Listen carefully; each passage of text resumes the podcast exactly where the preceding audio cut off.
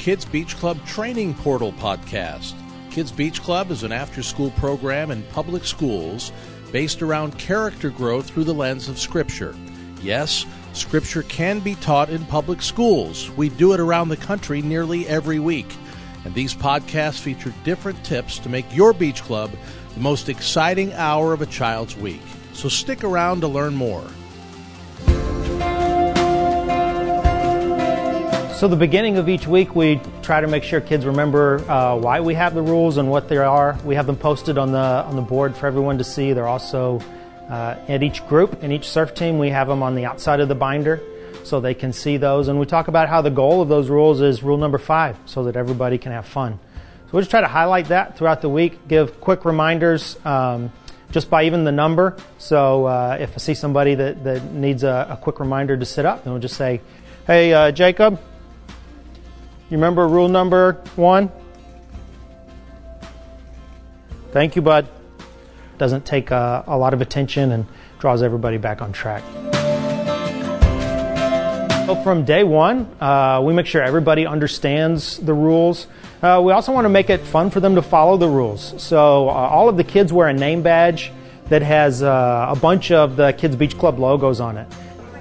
You're here today, you got your shirt, you got your Bible, nice. And every time they're, they're here, they're uh, getting caught following rules, bringing their Bible, things like that, then we go ahead and punch one of the, the logos out. And when they've punched all the logos out of their name badge, then at the end of that period, uh, that club day, they get to turn that in and, and pick prizes. And so we pick prizes that they want. We've got candy and uh, CDs and uh, books and just uh, Smencils, which are the pencils that have smell that kids love. So we just try to keep it stocked with things that they want to earn. And uh, it extends it. usually, most kids fill theirs out in a couple of weeks. So it requires them being consistent in that, being consistent here, and being consistent with those expectations so that they can get those prizes. I'm ready to tell this story, and I love to tell this story, but I really need all of you to remember exactly what we're supposed to do right now. Yes, sir. What's rule number one? Yes. Sit up. So if you're laying down or leaning on somebody, I need you to fix it. What's rule number two? Look up. Look up. So your eyes are on me, not on somebody else. Rule number three listen up. I know you're listening if you're not talking to someone else and your eyes are on me. That helps me know that you're listening. Also, if you happen to forget that you brought things, you need to make sure they're down in your pockets. Otherwise, I think you're playing and not listening to me. What's rule number four, Jackson? Hands up. Hand. Hands up.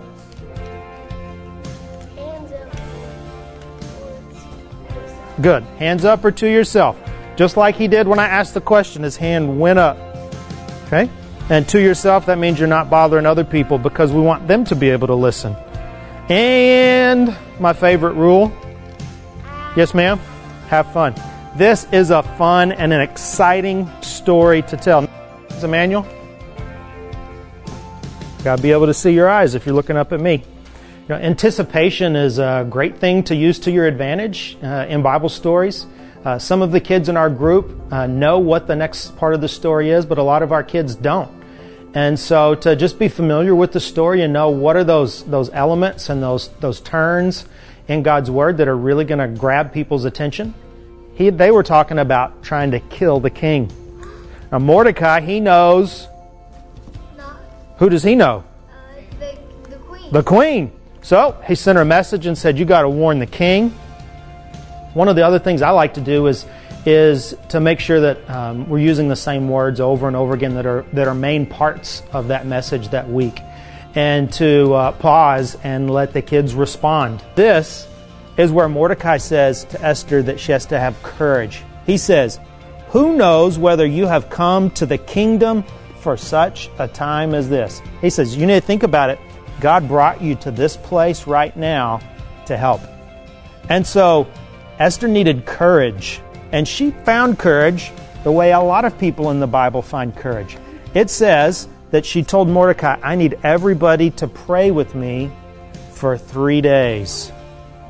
But Queen Esther, she really needed So she said, for three days, I want, I need everybody to pray with me.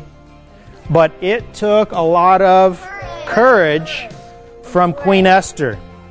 I know it's different than uh, raising your hand to respond, but we try to make that a habit in the way that I teach so that the kids know that's a point when they can be a part of the story. So they're listening for that. It's a place where they can be engaged, and it seems to be something they really enjoy.